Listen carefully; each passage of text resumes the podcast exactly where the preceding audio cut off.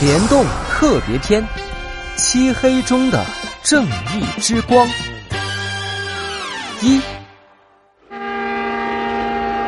猴子警长坐在火车的座位上，他望向了窗外，一座繁华的城市渐渐出现在远方。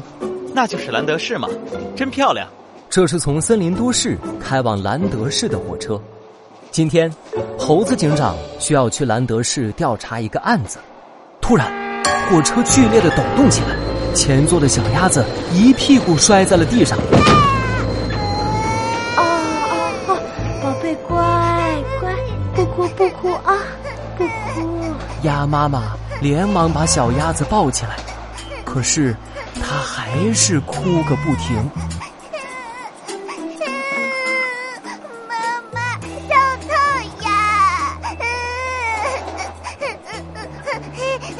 就在猴子警长想要过去帮忙的时候，一个修长的身影出现了。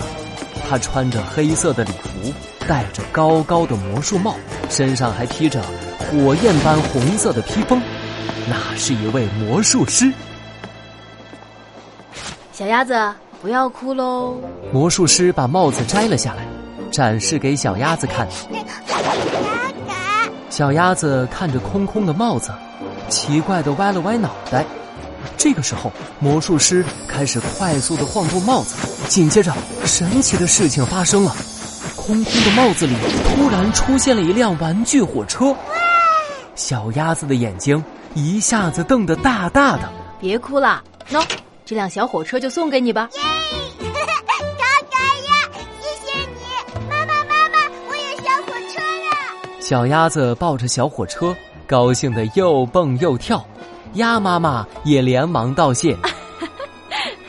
啊，谢谢你，请问你是？您可以叫我魔术师猫洛克。猫洛克压低了自己的魔术帽，点了点头，说道：“看到事情解决，猴子警长微笑着看了看猫洛克，然后重新坐了下来。不过，他心里总觉得有些奇怪。这一段道路都是平缓的直线，没有拐弯。刚才火车抖动的幅度这么大。”难道是驾驶员刹车了？一般火车是不能随便刹车的呀。就在这个时候，车厢内的广播忽然发出了奇怪的噪音。哎呀，吵死了！这怎么这么吵？乘客们议论纷纷，车厢里开始变得混乱。见到这个情况，猴子警长马上站了起来。各位，我是猴子警长。请大家不要着急，坐在自己的座位上。哦，是猴子警长。哦，猴子警长，你快帮我们看看呀，这是怎么回事啊？对呀对呀，怎么回事啊？大家别紧张，目前火车还在平稳的运行。广播的问题，我去帮大家确认一下。噪音还在持续着，猴子警长安抚着大家的情绪。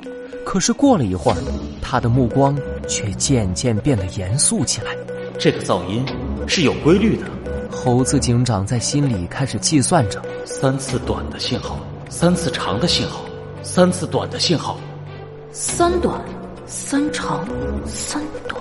就在猴子警长说出这个规律的时候，包洛克也来到了猴子警长身边。他小声说道：“猴子警长，这是摩尔斯马里的求救信号。你是猫洛克，你也发现了？是的，我不仅是一名魔术师，也是兰德市的一名侦探。”猫洛克压低了自己的帽子，继续说道：“猴子警长，这辆列车有点奇怪，广播里发出的节奏不可能是偶然的。我留意过，这种节奏持续了很久。”猴子警长也低下头，开始思考起来。难道说有人在求救？